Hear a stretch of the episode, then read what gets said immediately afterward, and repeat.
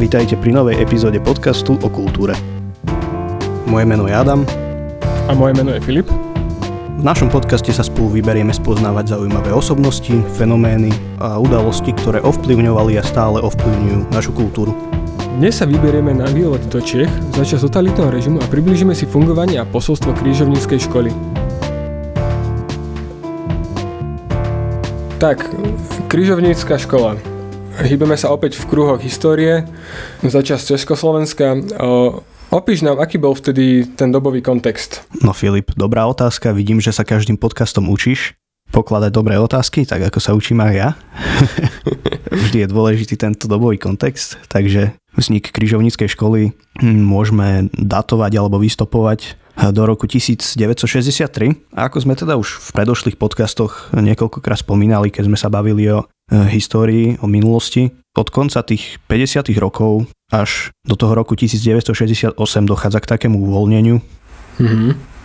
komunistického režimu. E, jednoducho režim v podstate povoloval to zovretie a to dalo kultúre e, nejakú príležitosť aspoň na chvíľku sa nadýchnuť, aspoň na chvíľu pocítiť nejakú slobodu. Boli tolerované alebo skôr prehliadané také tie vplyvy zo západu. Kapely ako Eh, Plastic People of the Universe, Primitives Group majú v tejto dobe vlastný management, môžu v podstate voľne hrávať. No, to som povedal odľahčenie, ale hej, môžu v podstate voľne hrávať. Mm-hmm. A dochádza k rôznym výstavám k členov križovníckej školy. Eh, Steklík s Neprašem, ktorí sú takými hlavnými postavičkami križovníckej školy, mohli oficiálne eh, ilustrovať časopisy, Niektorým umelcom sa v tejto dobe darí nadväzovať vzťahy so západom e, a podobne. Ale aby som to uviedol na pravú mieru, umenie nebolo slobodné, to sa nesnažím vôbec naznačiť, ale tak občas sa podarilo usporiadať aj nejakú výstavu vtedajším súčasným umelcom.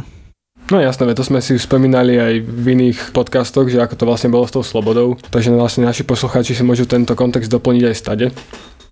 Určite, určite. Ak ste regulárny posluchač, tak o tomto už máte od nás nejaké informácie.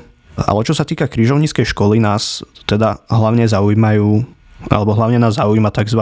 akčné umenie, čiže všelijaké happeningy alebo lendartové akcie. Ľudia ako Milan Knížak, Zorka Saglová, Eugen Brixius robia svoje prvé happeningy. Milanovi Knížakovi sa napríklad na konci 60 rokov podarilo odcestovať do USA, akože mal to povolené. Odcestoval tam na pozvanie organizácie Fluxus. To bola medzinárodná taká komunita umelcov a teda v USA usporiadoval také akcie akčného umenia. Neviem, či sa to dá nazvať práve happeningami, ale robil tam proste akcie. Asi taká najznámejšia z nich je ležiaci obrad, Lying Ceremony. Myslím, že to bolo v Baltimore alebo v New Yorku myslím, že v Baltimore a v podstate celý happening spočíval v tom, že ľudia so zaviazanými očami ležali strašne dlho na zemi. Takže vlastne sa jednalo o nejaký druh live performance. Mm, áno, áno, dá sa to tak nazvať. Padli tu teda slovné spojenie ako akčné umenie, land art alebo slovičko happening. Čo, čo vlastne znamenajú teda tieto výrazy? No ako si aj ty spomínal, v podstate si to dobre vystihol. Akčné umenie mm, je v podstate nejaké živé predvádzanie deja a sústreďuje sa na kontakt s divákom, ale nie je to o výrobe nejakého e, hmotného predmetu. Hej? Je, je to práve o tom procese, o tej udalosti e, v samotnom čase a priestore. Nemá to mať nejaký... No neočakáva sa tam nejaký ten výstup. Jedná sa len o tú chvíľkovú záležitosť. Áno? Áno, áno, presne. Aj keď výstupy sa dá povedať, že tam sú, pretože väčšinou to býva nejako zaznamenané buď filmom, nejakou správou, textom alebo fotografiou, ale to samotné umelecké dielo zostáva, zostáva nehmotné. V podstate je iba zaznamenané. Mhm, takto. No a ten happening je teda jednou z foriem akčného umenia. Je to pomerne e, skorá jeho forma, vo svete sa začína rozvíjať niekedy koncom 50. rokov, no k nám sa dostáva samozrejme trošku spomalenie až koncom tých 60. rokov a v podstate prvé happeningy robil knížak. Mm-hmm.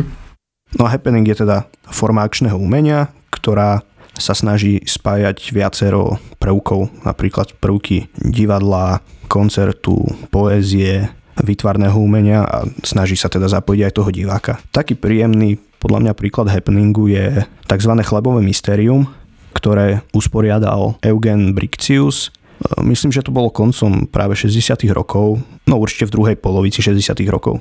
Teda spočívalo to v tom, že sa dohodol s desiatkami svojich známych, že každý donesie bochník chleba a pôjdu v zástupe za sebou ako také kačičky alebo mravčeky e, centrom Prahy s tým chlebom v ruke.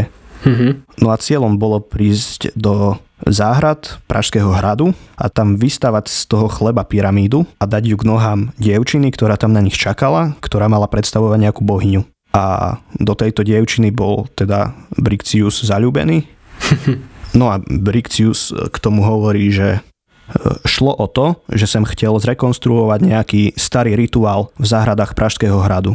Tak som si říkal, ona je bohyne, udelám z ní bohyni.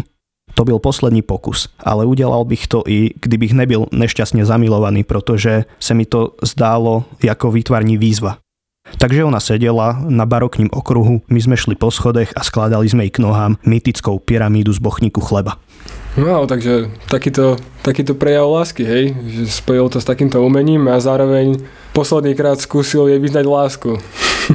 posledný krát neúspešne, pretože samozrejme to bolo v tej dobe veľmi podozrivé, veď už teraz by to vzbudilo záujem, keby, dajme tomu 20 ľudí ide za sebou vo vláčiku s chlebom. A vtedy to teda vzbudilo pozornosť policie, ktorá ich všetkých pozatýkala, chleba im skonfiškovala.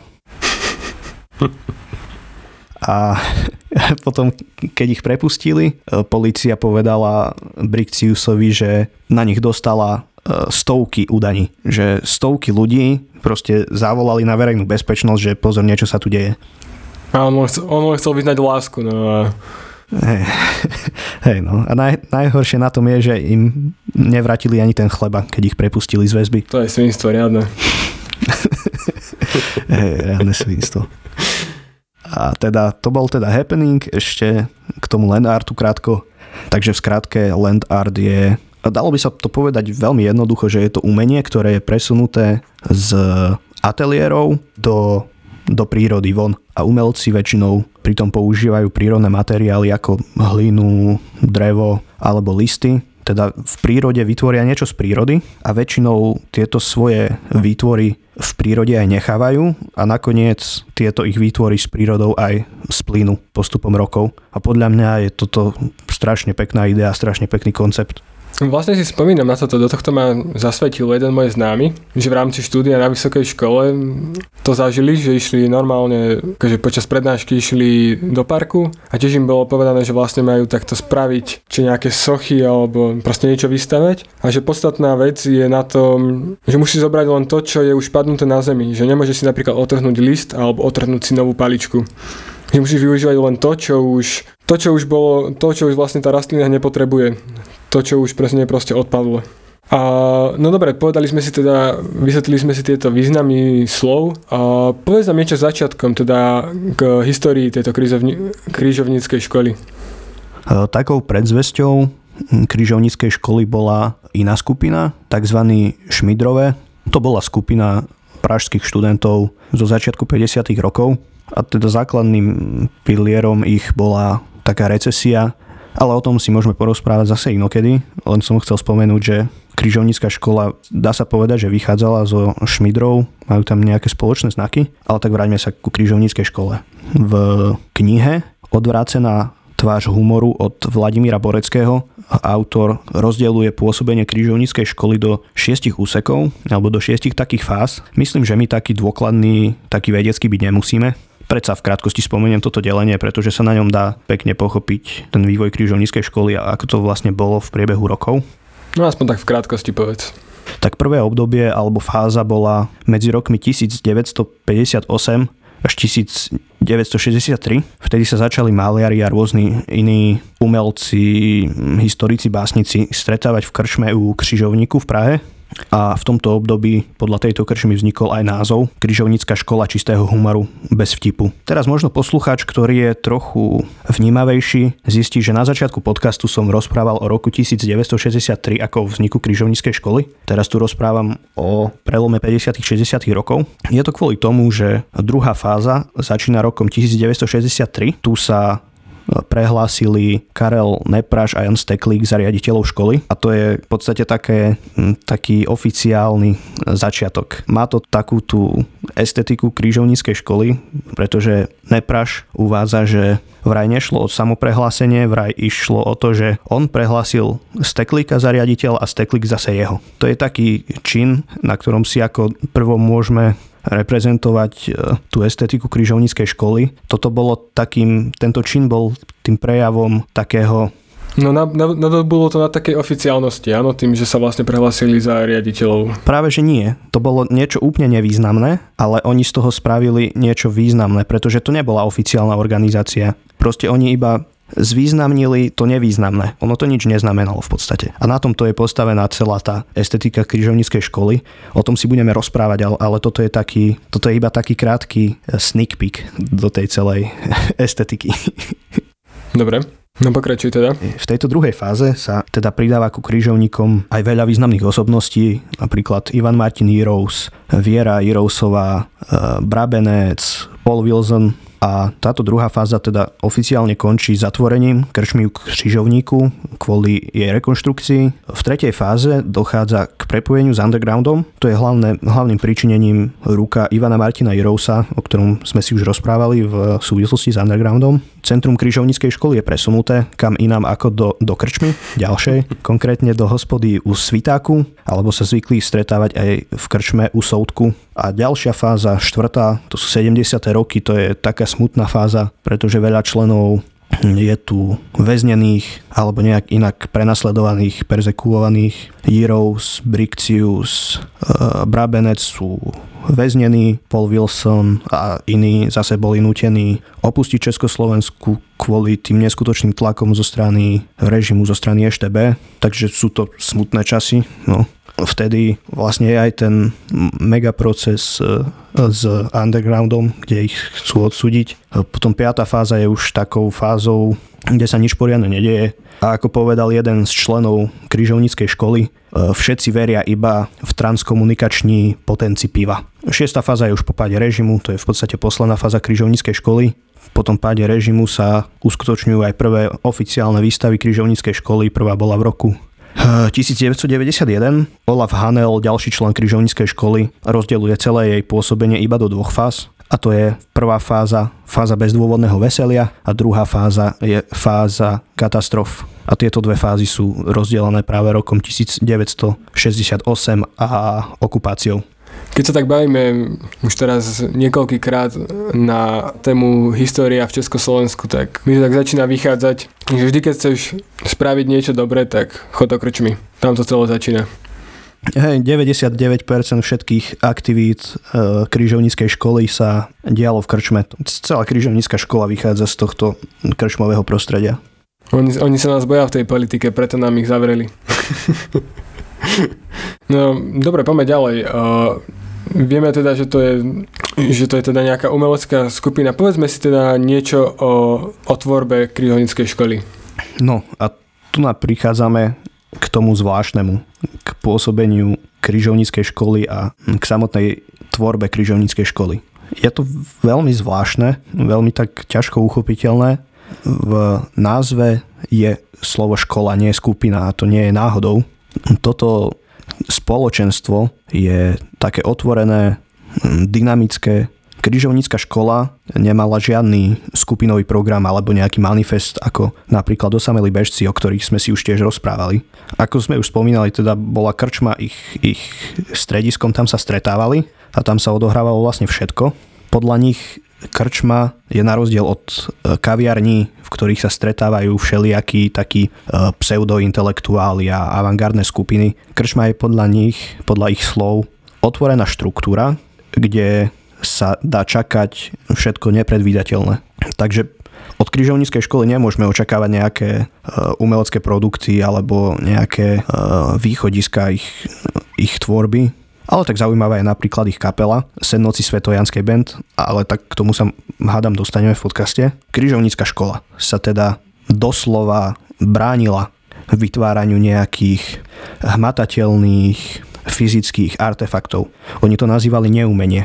Ale nejaké dôkazy, že tu vôbec bola, nám zanechala. Sú to napríklad e, také až absurdné hm, poznámky z ich stretnutí, e, pivné protokoly, zoznamy mien ich členov s hodnosťami ako riaditeľ, minister kultúry a podobne. Dokonca boli aj zadelení do takých sekcií, mali normálne tak, takúto hierarchiu, že riaditeľia, básnická sekcia, sekretárky križovníckej školy, kanadská sekcia križovníckej školy, hudobné telesa a križovníckej školy a podobne. A tu som si pripravil pre takú bližšiu predstavu toho samotného ducha križovníckej školy a celkovo to ich, to, to ich neumenie. Tri také krátke akcie, na ktorých sa podľa mňa dá celkom dobre pochopiť tá ťažko pochopiteľná podstata križovníckej školy.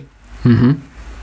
Prvou z nich je teda registrovanie nových členov. Pre registráciu existoval špeciálny notes, špeciálny zošit a keď sa niekto súci chcel stať členom, tak dal riaditeľovi steklíkovi 10 korún, steklík lepidlom natrel bankovku a nalepili ju do tohto zošita a ďalší riaditeľ nepráš členstvo podpísal a tým to bolo v podstate vybavené. Hm.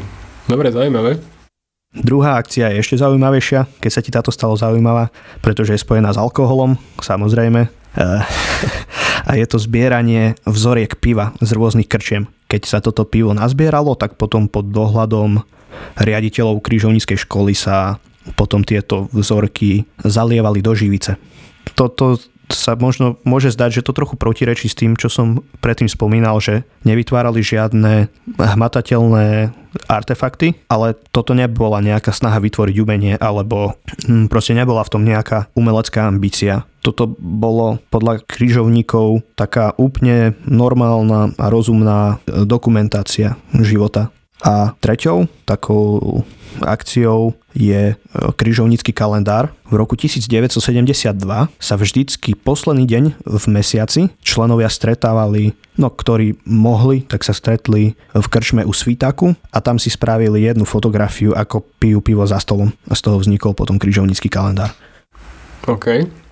Á, super, takže vlastne sa fotili hej celý rok, raz do mesiaca a... A pili pivo. Spravili kalendár.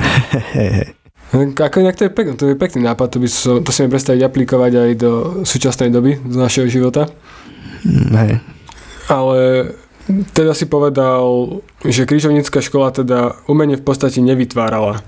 Ale jej členovia áno, ak, ak tomu dobre chápem. Uh-huh. Tak nám povedz teda niečo o, o tých jej členoch. Mm, bohužiaľ, tých členov je veľa. Nebudem mať pravdepodobne čas tu spomenúť úplne všetkých, ale tak e, v krátkosti spomeniem aspoň niektorých. E, Ivan Martin Heroes bol ministrom vnútra, toho sme si už dosť priblížili v podcaste o Undergrounde, takže poslucháč, ak máš záujem sa o ňom niečo dozvedieť, chod si vypočuť náš podcast o Undergrounde. E, ďalej je to jeden z riaditeľov, Karel Nepráš, on bol tvorcom svoch, krezie, rôznych iných objektov. Takmer bez výnimiek sa v jeho tvorbe jedná o ľudské figúry, často je tam nejako metaforicky stvárnený dialog a ďalším takým charakteristickým, hmm, takou charakteristickou jeho črtou je, že ako materiál používal také industriálne veci, ozubené kolesa, trubky, vodovodné kohútiky, reťaze a podobne. Uh, a venoval sa tiež aj kresbe. Ďalší riaditeľ Jan Steklík, Heroes ho nazval outsiderom českého výtvarného života kvôli tomu, že ho nevedel nik nikam zaradiť. Bol to veľmi dobrý ilustrátor. Známa zaujímavá je jeho séria, ktorá sa volá Ňadrovka alebo ňadrovky. A ako teda už meno napovedá, v tejto sérii je motívom ženské ňadro, ktoré je vždycky doplnené o nejaký predmet, napríklad o okuliare, ponožku, fúzy, plynovú masku alebo takéto veci. A robil aj koláže a samozrejme robil ich hlavne vecami, ktoré našiel v krčme. To znamená teda nejaké, nejaké podpivníky, neviem, popolníky a také, hej? Možno nejaké veci, ktoré si ľudia zabudli. Mm, hej, hej. Ďalší člen, Otakar Slavík. Myslím, že tu k nemu stačí povedať, alebo teda opakovať slova Heroesa, ktorý o ňom teda napísal, že Slavik je totiž dokonalým príkladem malíře z dob, kdy malíři ešte malovali. E, malíř je olfaktorický, má rád vúni terpentínu. To, že vyslovil tradičnými malířskými prostředky s takou naléhavostí nový životný pocit, dáva malbie zvláštny napieti. Monumentalita dosažená bez stříkacích pistolí, asambláží nebo iných fint moderního malíře. Ďalej, už iba spomeniem nie, niekoľké mená, je tu napríklad Zbišek Sion, výborný maliar, jeho obrazy sa mi veľmi páčia, alebo Rudolf Nemec. Aby sme mali aj ženské zastúpenie, tak je to Nadežda Plíšková, ona robila kresby, grafiky, ktoré zobrazovali také banálne objekty, napríklad poháre s pivom, samozrejme a podobne. A významná je tiež jej pobartová tvorba a mnohí ďalší výborní umelci patrili do križovníckej školy, básnici, napríklad e, Petr Lempel, ktorý bohužiaľ zomrel v 70 rokoch, ak sa nemýlim teda, alebo Vrastislav, e, A, a tak ďalej. Už sa radšej zastavím, lebo sa mi zdá, že rozprávam strašne dlho a strašne rýchlo, takže si musím vydýchnuť. Áno, nie, je to zrozumiteľné, bude to dávať zmysel. Uh, spomenul si už predtým kapelu Sen noci svetojanskej, alebo teda presnejšie Sen noci svetojanskej band. Mňa to, veľmi sme sa k tomu v tej chvíli nedostali, ale mňa to zaujíma ako hudobníka. Čo to bolo za kapelu? Uh, akému štýlu sa venovali? Či, či, sa, či mali nejaké myšlienky, ktoré by mohli byť protirežimové, či mali problém nejaký so zákonom? Približ nám ich tu si sa celkom trafil po hlavičke a myslím, že hudba, ktorú oni robili, sa ti bude veľmi páčiť. Prečo? E, pretože zmyslom kapely bola v prvom rade recesia, v druhom rade to, že členovia mohli byť spolu, pretože kapela bola iba z zo členov križovníckej školy. A prečo by sa ti to mohlo páčiť? Lebo hrali takú, e, nazval by som to fúziu vážnej hudby a dychovky. Hmm. Dobre. ktorá bola ešte k tomu naschvál a úmyselne interpretovaná falošne. Takže e, určite sa nejednalo o nejakú umeleckú produkciu, ktorú by aj e, niektorí seriózni muzikanti, ktorí tam boli, považovali za, za nejakú prezentáciu svojich muzikantských schopností. To bola čisto iba totálna recesia. Napríklad Jan Steklik tam hral na triangli a bol tam veľký bubon, proste kopak, ktorý mal ďalší člen e, Milan Čech zavesený na sebe na ramenách a do toho búchal a proste to bolo... Dajú sa niekde dohľadať nejaké nahrávky? Uh, vieš čo, v rôznych dokumentoch a v dobových, v dobových nahrávkach sa dajú. Na internete voľne dostupné som to nenašiel, aj keď som sa pozeral iba na YouTube. Ja som ich počul v nejakých uh, starých zostrihoch z rôznych koncertov undergroundových, ale na YouTube som to takto nenašiel. Ale to som iba chvíľku pred podcastom pozeral, aby som presne kvôli tomuto, aby som vedel povedať, že či sa dajú dohľadať. Určite sa dajú, len budete musieť hľadať trošku lepšie ako ja. No, ma, to, ma to tak zaujíma vlastne z toho dôvodu, uh, že si, že brali to ako recesiu, celé to ich hranie. A teda by ma zaujímalo, že či tam vlastne vznikali vôbec nejaké štruktúry, že vlastne boli, že mali že skladby, lebo tým pádom to nebola až taká recesia, ako by sa mohla zdať. Oni mali normálne noty k tomu. Mm-hmm to je to. Robili niečo, čo absolútne v podstate nemalo zmysel. Hudobne to bolo, nechcem to dehonestovať, ale hudobne to bolo zlé, ale oni to robili s tým zámerom, aby to zle bolo. A s tým zámerom si k tomu robili noty a s tým zámerom sa k tomu postavili úplne najzodpovednejšie, ako sa dalo. Lebo takto mi to tým pádom príde, že by to skôr mohla byť recesia možno na tú avantgardu, ktorá sa snažila práve ísť iným smerom od hudby, aká bola štandardná, povedzme, alebo taká tá, taká tá bežne uznávaná a že oni sa vlastne chceli ešte postaviť proti tej avantgarde, že na nich byť re- re- recesiou. Určite z istého uhla pohľadu sa to tak dá brať a podľa mňa by ti možno aj, aj dali za pravdu. Ale to som chcel ešte povedať, že na príklade tejto kapely Senoci Svetojanské band sa dá krásne priblížiť ten režim a ten intelekt toho režimu a to, akí boli rozpoltení a paranoidní, pretože komunistická strana si ako príklad, že čo produkujú tzv protirežimoví umelci. Vybrala práve Sen noci Svetojanské band, oháňala sa ich tvorbou, televízii púšťala záznamy z ich koncertov a ukazovala to verejnosti, že, že čo vlastne títo tihle lidé, ako ich nazvala, títo protirežimoví umelci vlastne robia. Podľa vtedajšej ideológie bola celková umelecká úroveň zlá a týmto veľmi nepekným a veľmi násilným spôsobom v podstate odsudili a, a zakázali a hodili do jedného vreca všetkých. Takže vlastne na základe niečoho, čo sa ani nebralo tak úplne vážne, tak aj tých vážnych umelcov, ktorí síce neboli podľa predstav režimu, tak ich takto dehonestovali na základe tohto. Jednoducho toto si vybrali ako, ako príklad toho, čo robí celý ten v podstate underground. Ale v konečnom dôsledku tým dali v podstate iba jasne najavo, že kde končí, hm, ako to slušne povedať, kde končia ich obzory. Áno, tak eh, na, našťastie sa to aj tak dopadlo dobre, lebo nepodarilo sa im vlastne aj tak tie najlepšie kapely zdehonestovať, lebo ich vlastne poznáme doteraz, doteraz si ich radi pustíme, doteraz ich počúvame. Tak aspoň to nemalo až taký zlý vplyv, ako by sa mohlo zdať. No dobre, máš ešte nejaké posledné slova, ktoré by si nám chcel povedať? Hmm, áno, určite by som chcel ešte trošku priblížiť tú samotnú estetiku križovníckej školy, pretože ja priznávam, že ono sa to môže zdať ako vtip, ale to vtip nie je, to je niečo premyslené, niečo hravé, týmto, čo robili, oni sa povznášali nad pravidlá a možno ako by to povedal niekto z križovníckej školy, tak sa povznášali aj nad samotné povznášanie. Je to nenásilné, je to hravé, je to kúzelné, kúzelné, čarovné, je to aj v tom, že oni to mysleli úplne vážne. A je krásne, že sa dokázali nájsť takí ľudia, ktorí to chápali, s ktorými sa vnútorne e, zhodli. A podľa mňa je krása križovníckej školy aj v tom, že pre ľudí s iným zmýšľaním je to takmer nepochopiteľné. A ešte úplne posledná vec, ktorú by som chcel podotknúť a poukázať, je posolstvo križovníckej školy. E, mne, keď som sa začal zaujímať o križovníckú školu, to prišlo, že oni sa snažia iba negovať umenie. Ale to není o tom, to není o nejakom odpore k umeniu, vôbec nie podľa mňa je tam to posolstvo, e, aby sme každodenné všedné veci prežívali na tak trochu inom stupni vnímania. O toto sa podľa mňa snažili aj oni a v tých, e, ne, v tých nelahkých časoch sa spolu podporovali a tie bežné veci sa snažili uh, prežívať trochu inak. A tak to môžeme skúsiť aj my a možno uh, sa náš život stane znova o kusok krajším. Ďakujeme, že ste nás vydržali počúvať až do konca. Ak sa vám dnešná epizóda páčila, tak nás môžete sledovať na Facebooku alebo Instagrame. Podcast nájdete na Spotify, YouTube, Apple Podcasts a väčšine známych streamovacích služieb. Počujeme sa opäť o týždeň. Tak do počutia. Do počutia.